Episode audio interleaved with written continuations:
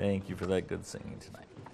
All right, we're back in the book of Genesis together this evening as we continue our series there in Genesis. We'll be finding our way now to Genesis chapter 1, beginning in verse 3 and making our way down to verse 5, 3, 4, and 5 as we continue our journaling through the book of Genesis time.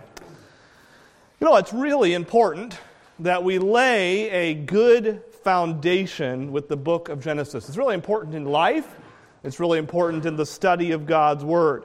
If you get Genesis wrong, you are really building off a shaky foundation. You are building on sinking sand, one person wrote and said.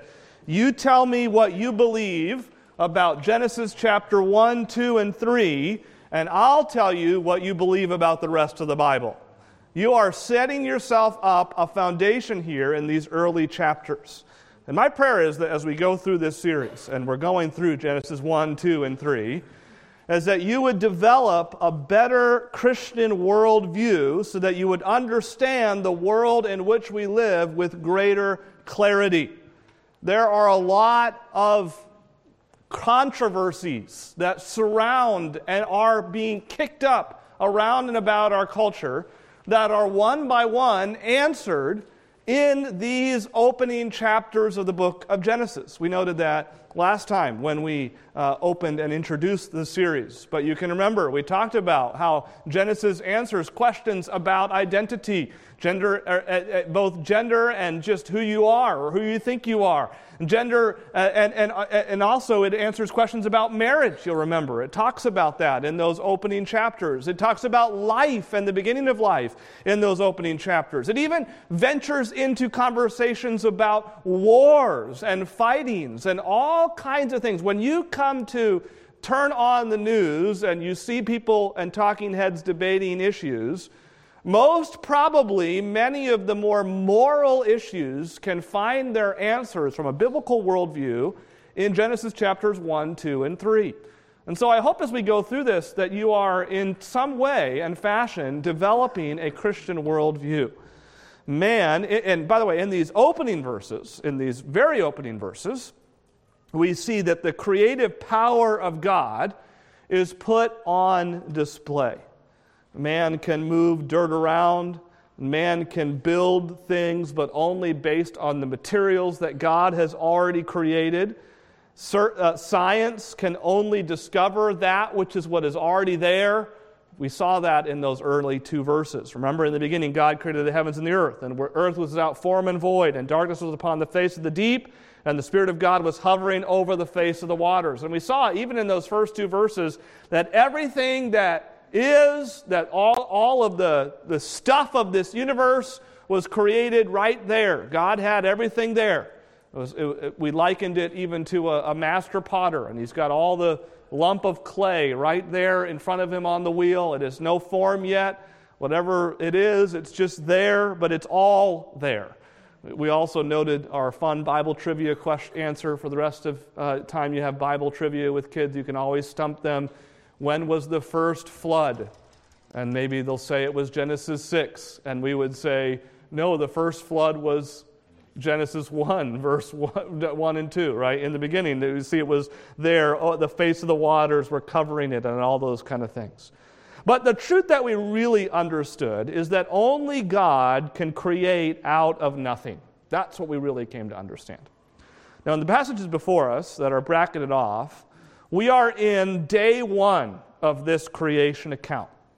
And God, who dwells in unapproachable light, God who is light, according to 1 John 1, verse 5, now creates light. And it's very significant that he starts with light. And we'll talk about that. Let's read the verses. It says, And God said, Let there be light.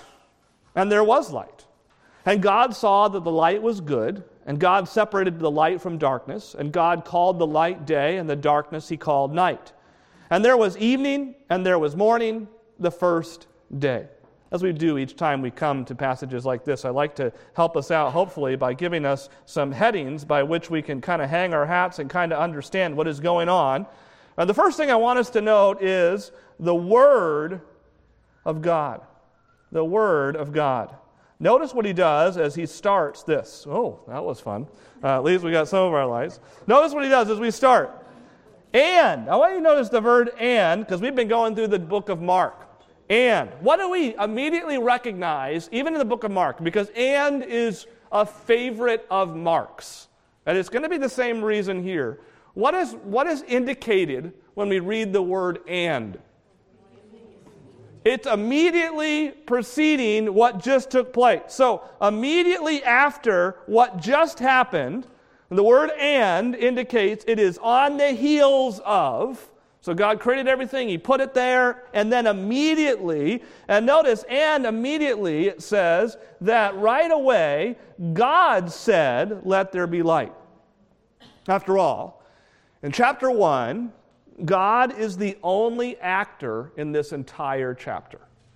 If you had a fun exercise, and maybe I'd encourage you to do it in your own time, if you took out a pen and paper and you went through and just took out a pen and you circled every time God's name comes up in the opening verses of chapter 1, you would come to discover that God is referenced 32 times in these 31 verses.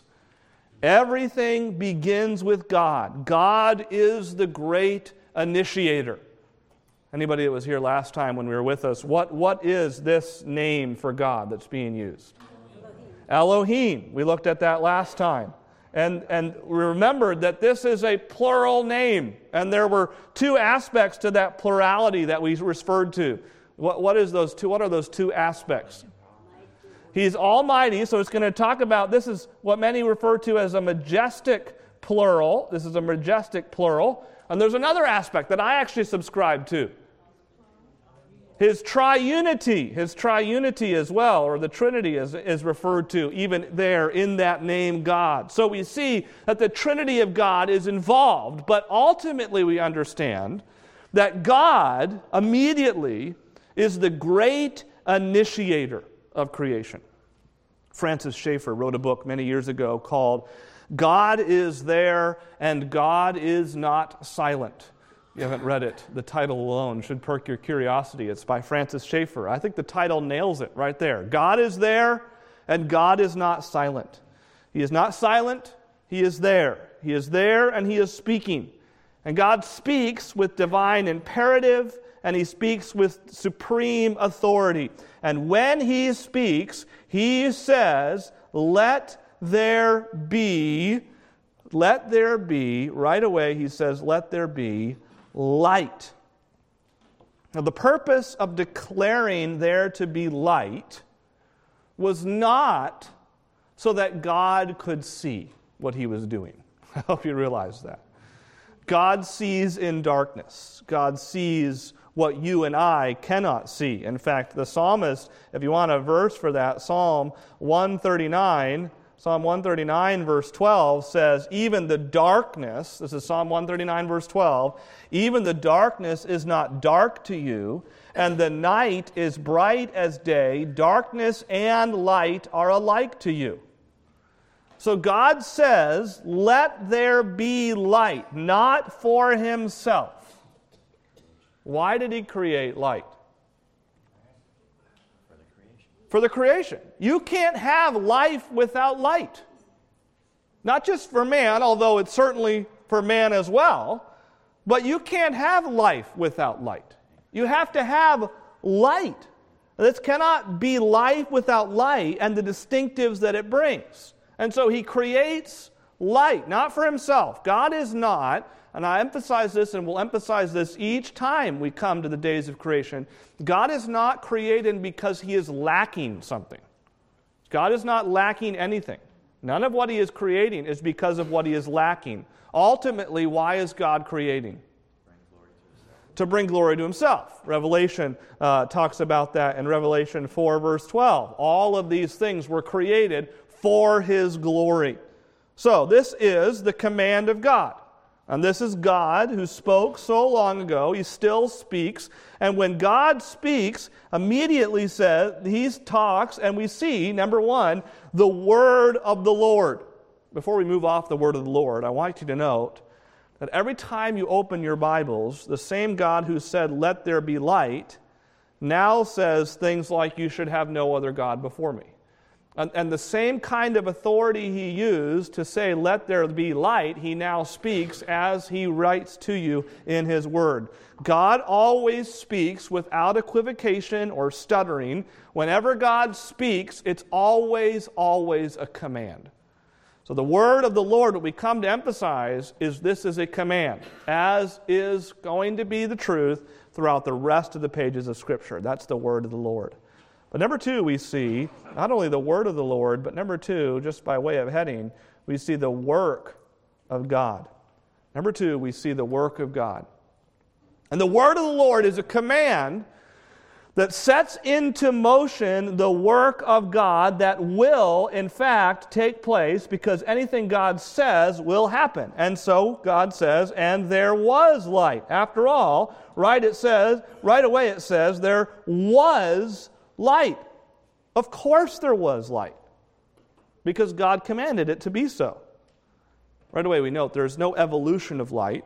It would be unbelief to cling to a myth like that. As soon as God said, Let there be light, there was light. Now we have to think for a moment. The sun will not be created until what day of creation? The fourth day of creation. So God apparently doesn't have to have the sun to have light in the universe. God, nor, nor does God have to have the reflection of the moon or the stars or the planets to have light. Light exists before them. And all this is necessary for God to command that there be light. All that is necessary for God to command that there be light is that God just say so. After all, if we're c- kind of continuing to add to our references this evening, uh, we could continue and say that in Psalm, in Psalm 33, verse 6, the Bible says, By the word of the Lord the heavens were made, and by, his, by the breath of his mouth, all of their hosts. Now, you note how God makes the light. It's very different than anything else. Uh, actually, all the rest of creation is made in one way, and then one aspect of creation is made distinctly different. Notice how God makes light. How does God make light? He speaks, and it's so. Now, how does God make man? He forms man out of the dust of the ground, and then what else?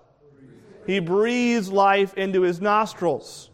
So again, in Psalm, same Psalm 33, in Psalm 33, verse 9, for he spoke and it was done. So all other aspects of creation, including light, is done by the voice of God.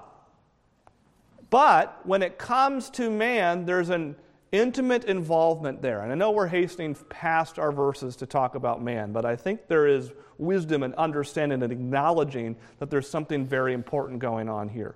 What is conveyed by the distinctions of the creation, created order that man has this intimate involvement with God and everything else is just created by voice? What, what is an obvious connotation that should be seen when we read that in the creation account?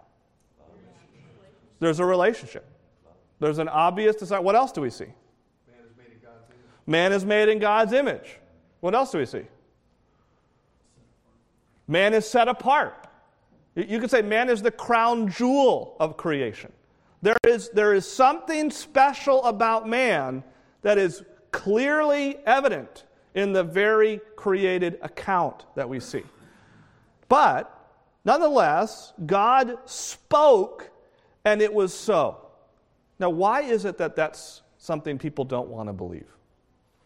Why don't people want to believe that God can speak and create? Actually, the Bible tells us why.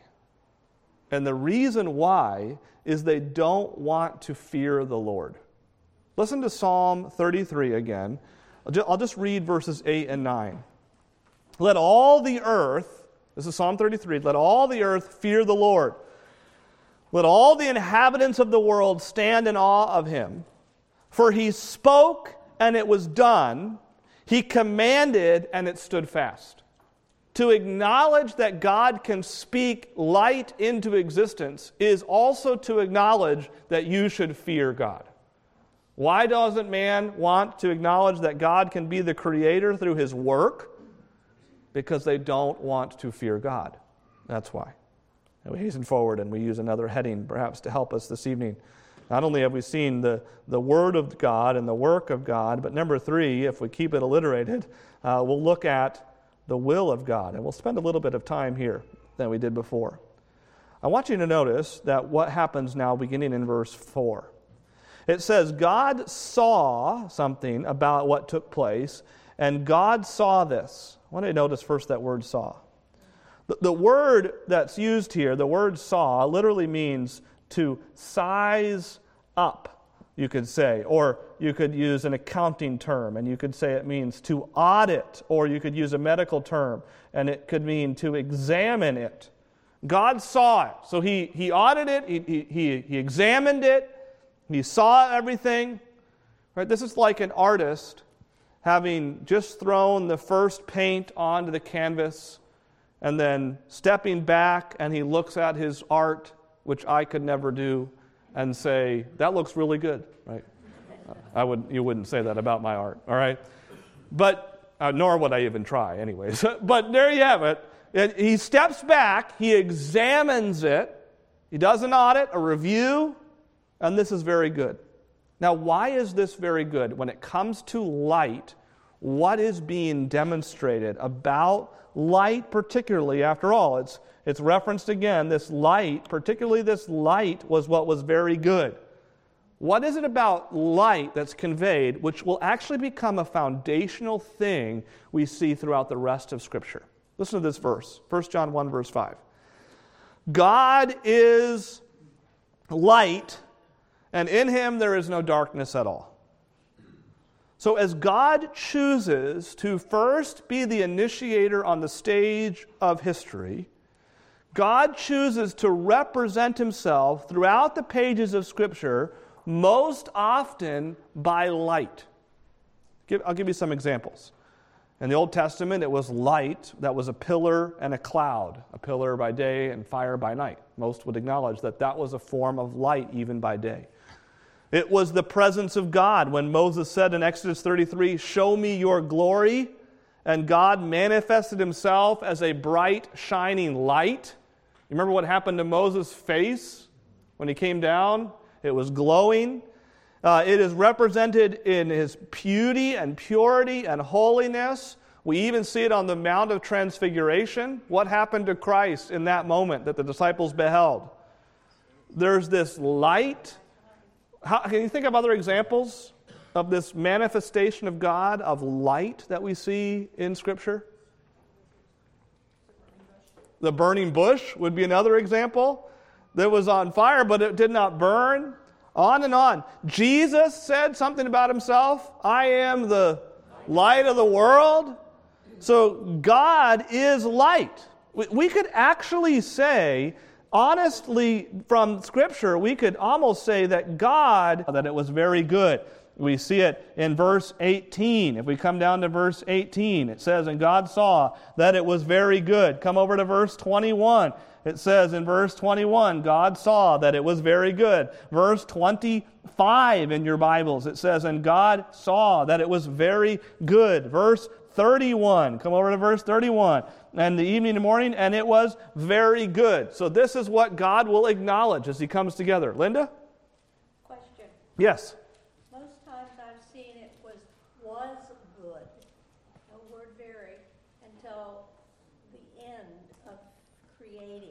True. Then it became very good. True. And we will emphasize that when we come to the end of this passage, but we'll get there. She noted that the end, it finally says very good, and you're absolutely right, Linda. And it says was good, and then finally at the end he does say very good, but God saw that. And everything he does, acknowledgement is, everything he does, he does so perfectly.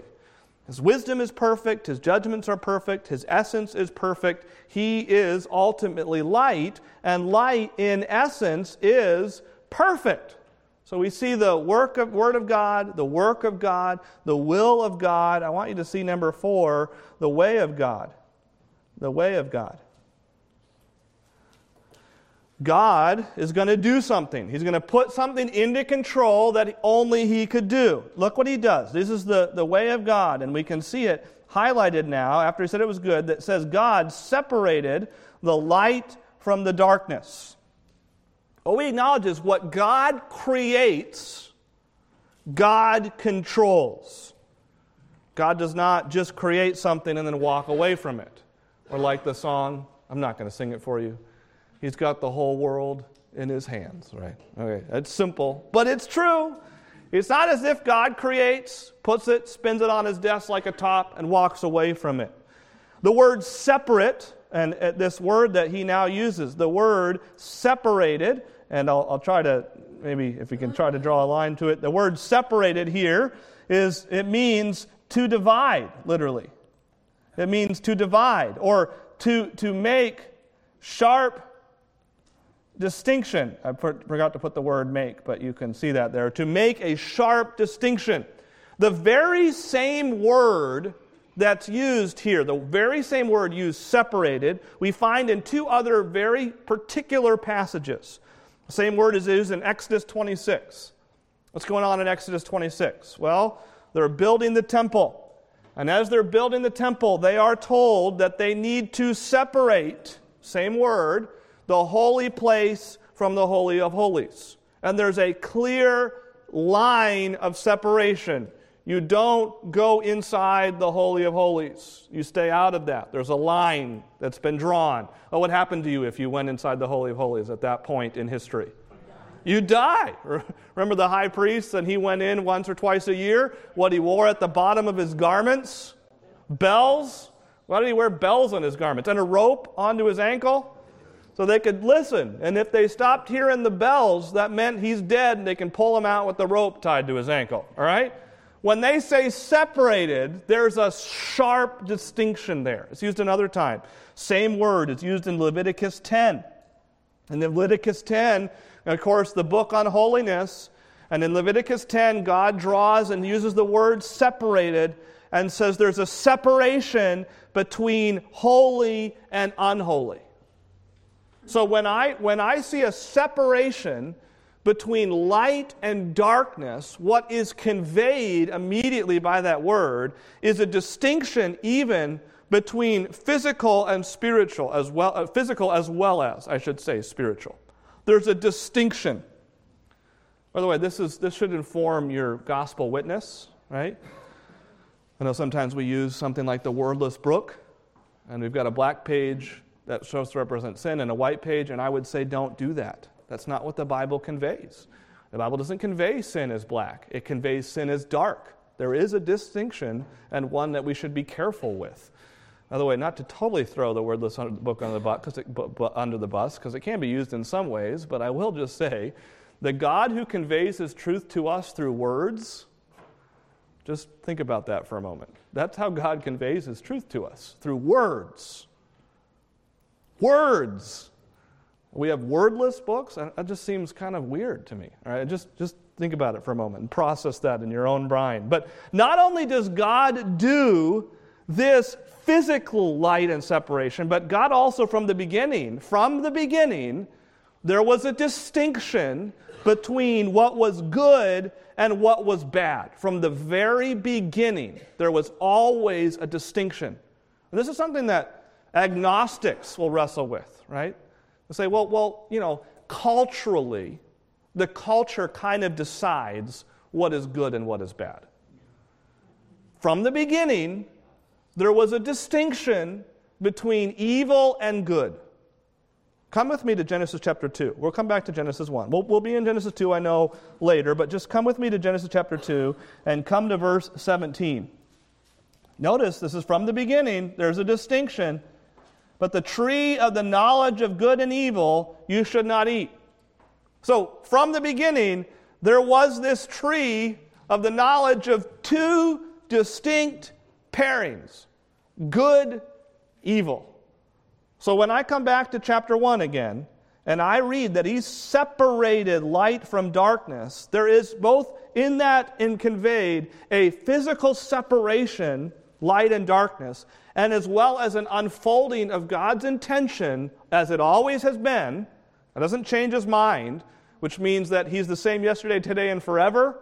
Forever goes both ways. So he's always had an understanding of what is good and what is evil. From the beginning, God has drawn a sharp, straight line of separation. That is the way of God, according to the will of God, by the work of God, according to the word of God. That's always been the way God operates. God operates according to this. So we saw the Word of God, and we saw again that not only the Word of God, but we saw the work of God, and the will of God, and the way of God. And just to keep it alliterated, I'm going to say, we'll call it the weight of God. And what I, what I mean to convey by that is, the, is the, the essence of His power seen here. And I want you to see the control. Really, what I'm trying to convey is the control. And we see it here in verse 5. God called the light day, and the darkness he called night. And so God immediately is going to name these elements. He's going to name them day, he's going to name them night. And even to this day, right? When I name something, it is an exercise of authority over it. Anybody have a pet? We have a pet. All right. Uh, we had a dog growing up. His name was, I think I've told you his name before. His name was Jacob Kirby. He had a middle name, Phelps, right?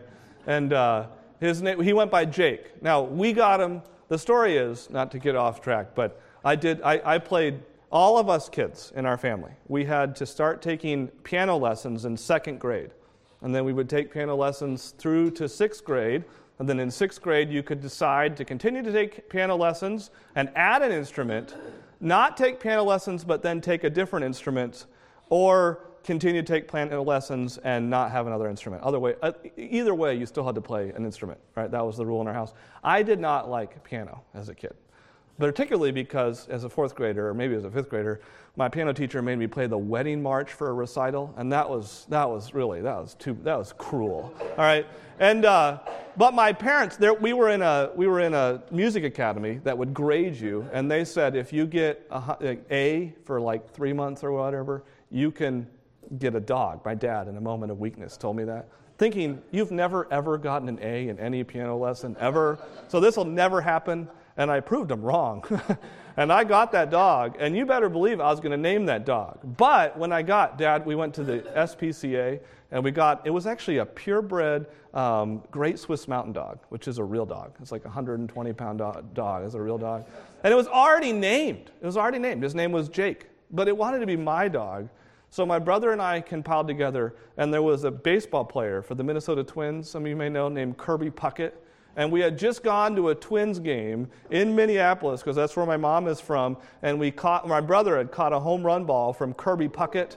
That was pretty cool. And uh, so Jake became Jacob Kirby Phelps, and that was our dog. That was our dog. Now, I give that all long illustration to let you know when you name something, you're conveying an ownership of it. God names the day and the night. God alone has the authority to name them. Now, when I have the authority, when God has the authority, I should say, to name the night and to name the day, what is being conveyed also is that God alone has authority over everything that happens at night. And God alone has authority over everything that happens during the day. Think about this scripturally. Even the fall of Satan came crawling over the pages of human history in Genesis 3, nevertheless, God was in control. Martin Luther once said, The devil is still God's devil. What he means by that is, God is still in control. God will use the devil according to his own purposes. Like a broken stick drawing a line, God can still use evil men to accomplish his purposes. Why? Why can he do that? He's the creator. He's God.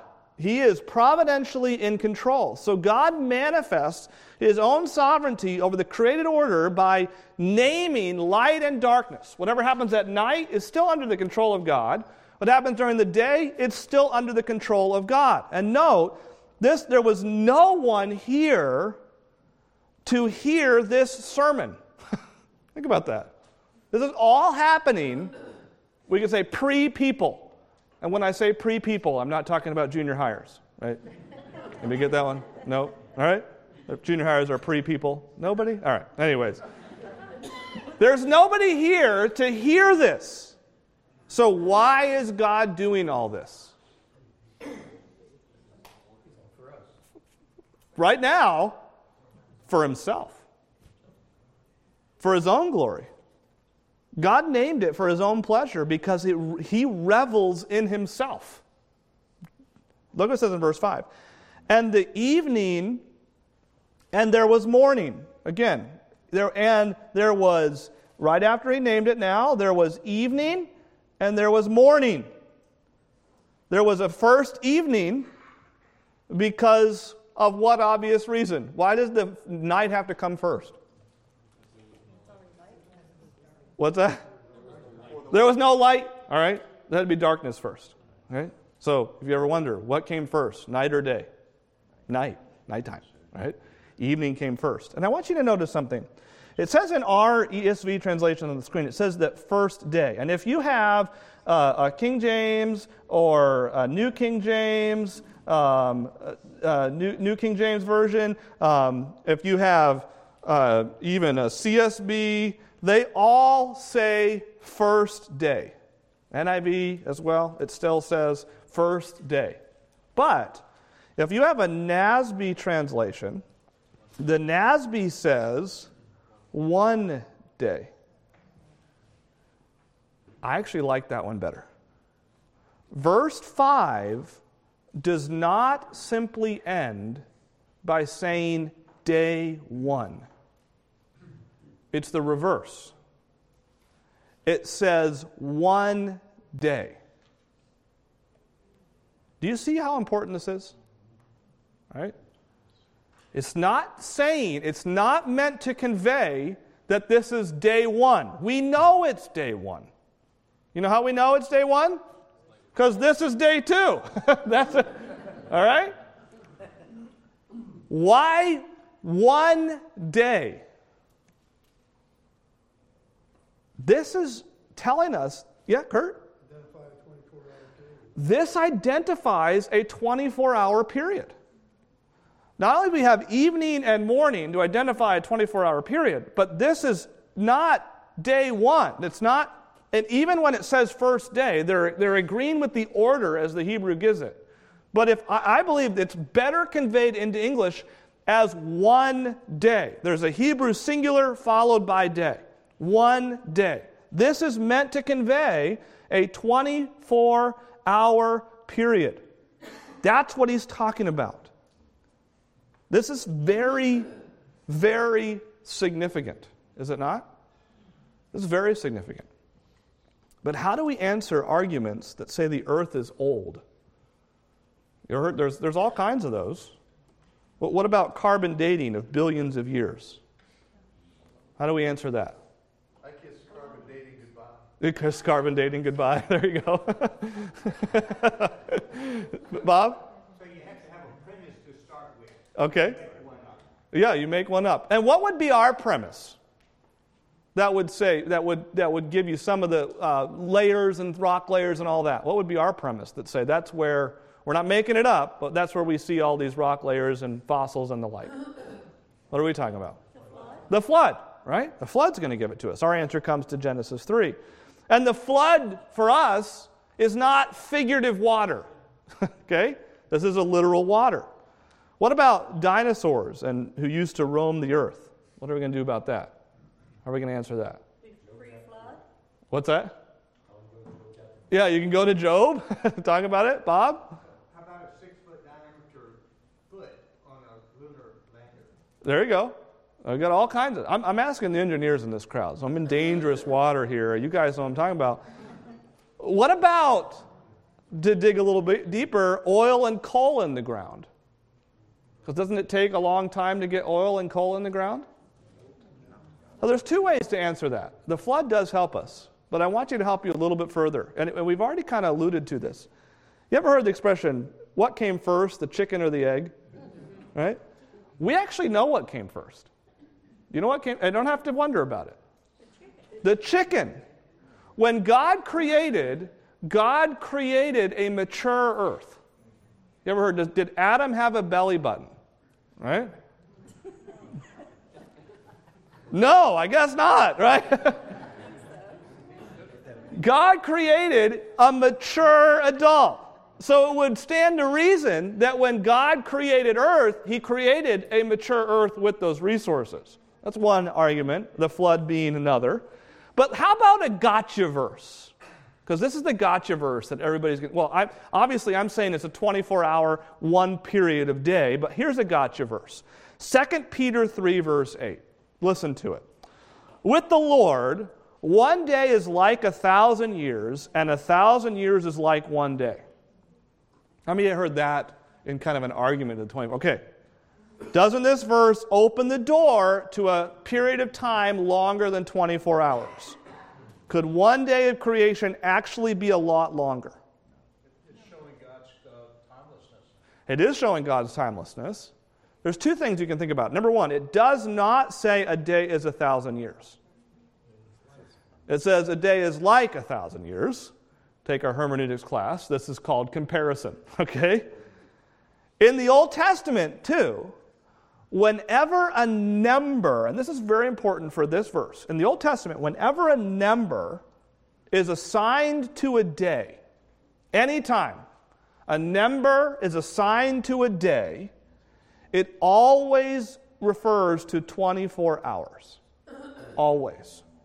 And one day is defined by light for part of it and dark for the next part of it. Always. So when it comes to the end of this verse, I actually, I actually don't prefer first day. Justin. Wouldn't another gotcha verse come just a few verses later where it talks about him creating the heavens and firmament? Yeah. We have no sun here, Yep. so the 24 hour is still, is, it's in process. Yeah. But They, people, a astute person would tell you that it can't be a 24 hour day yet because there's no sun. Yeah. Evening to morning couldn't be. I'd say, well, Christ is the sun, or God is the sun. Yeah. Yeah. So, you know, they use these verses To flip them order. Absolutely. They mo- move themselves around. I'm, I'm a graduate of a college that for years was day age theory. Um, I don't know if anybody heard that. I'm sorry, not, they, they believed in gap theory. They, they had a, and they believed that there was, uh, the gap theory basically says that there was basically right here between verses 1 and 2 accounts for millions of years. And uh, the college I graduated from, for most of its history, agreed with that. Um, and one, one particular book that actually changed most people's minds in that regard was a book called The Genesis Flood by John Whitcomb and Henry Morris. John Whitcomb was the theologian, Henry Morris was the scientist. Actually, if you go out into our lobby and uh, there's little devotional books below the My Daily Breads, there's another devotional books. And the, other- the other devotional books are by the Creation Institute, which is Henry Morris's ministry that helps produce those. Bob? Yeah, a modern day example is the Mount St. Helens. Yeah. Yeah, Mount St. Helen would be a modern day example, absolutely. Yeah. Now, as we close, I want you to take with you your Bibles and go with me, because we, we went through this book, but I, I want us to see something. Go with me to 2 Corinthians chapter 4. Because ultimately, and I'll put it on the screen and I'll put it in white so you can tell we're in a different text here. 2 Corinthians chapter 4. Ultimately, our goal should be, as we come to any passage of Scripture, I want to see God. That's what I want to do. I, I want to come to this passage and I want to see God. I want to learn about God. Who is God? Uh, many times when we come to the Scriptures, Many mistakenly come to the scriptures and saying, what, is, what can I learn? That is not the question you should come to the scriptures about. What can I learn about God is a better question. What is this teaching me? And so as we close, come with me to 2 Corinthians chapter 4. We're going to pick up our reading in verse 3. Pick up our reading in verse 3. It says, And even if our gospel is veiled, it is veiled to those who are perishing. There's a darkness that is on the face of the earth. There's a veil there.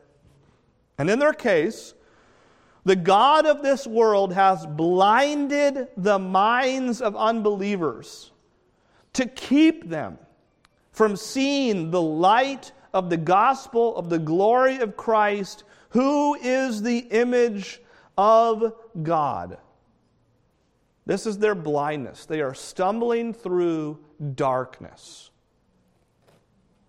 For what we proclaim is not ourselves, but Jesus Christ as Lord, with ourselves as your servants for Jesus' sake. Now, notice.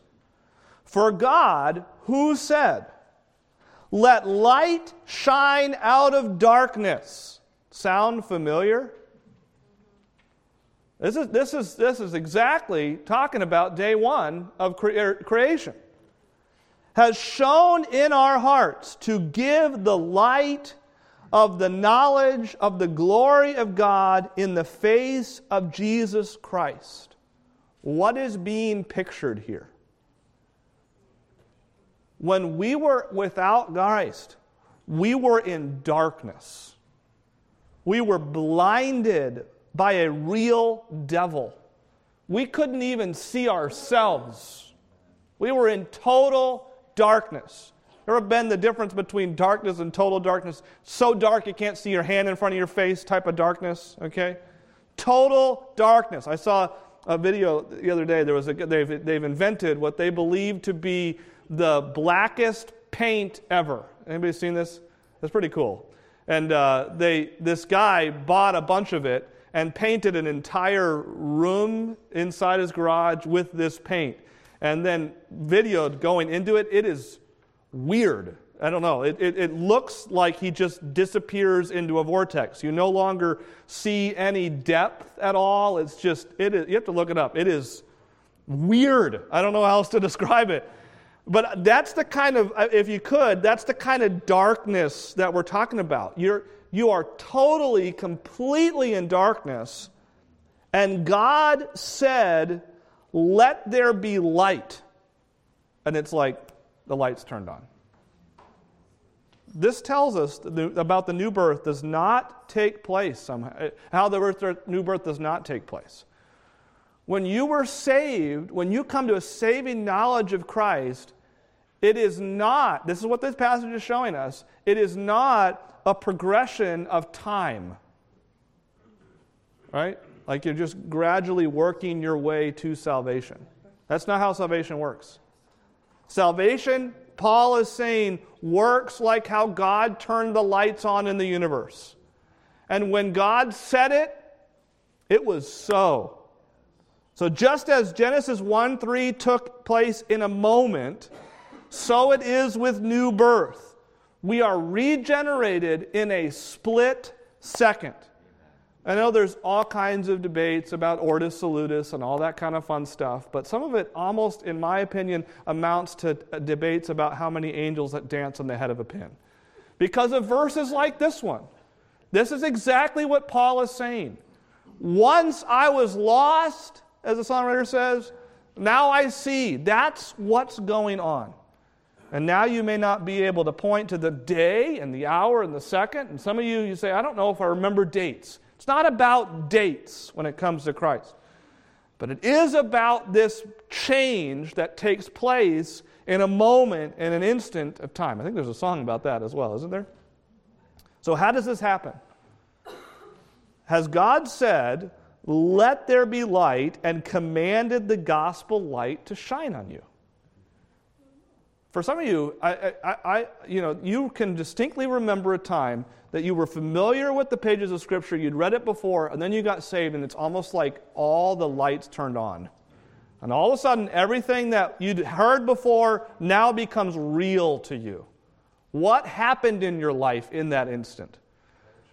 The Holy Spirit. The lights turned on. It's exactly what's going on. There's a difference then between darkness and light that's continually drawn and paired out and illustrated in Scripture. So it points us ultimately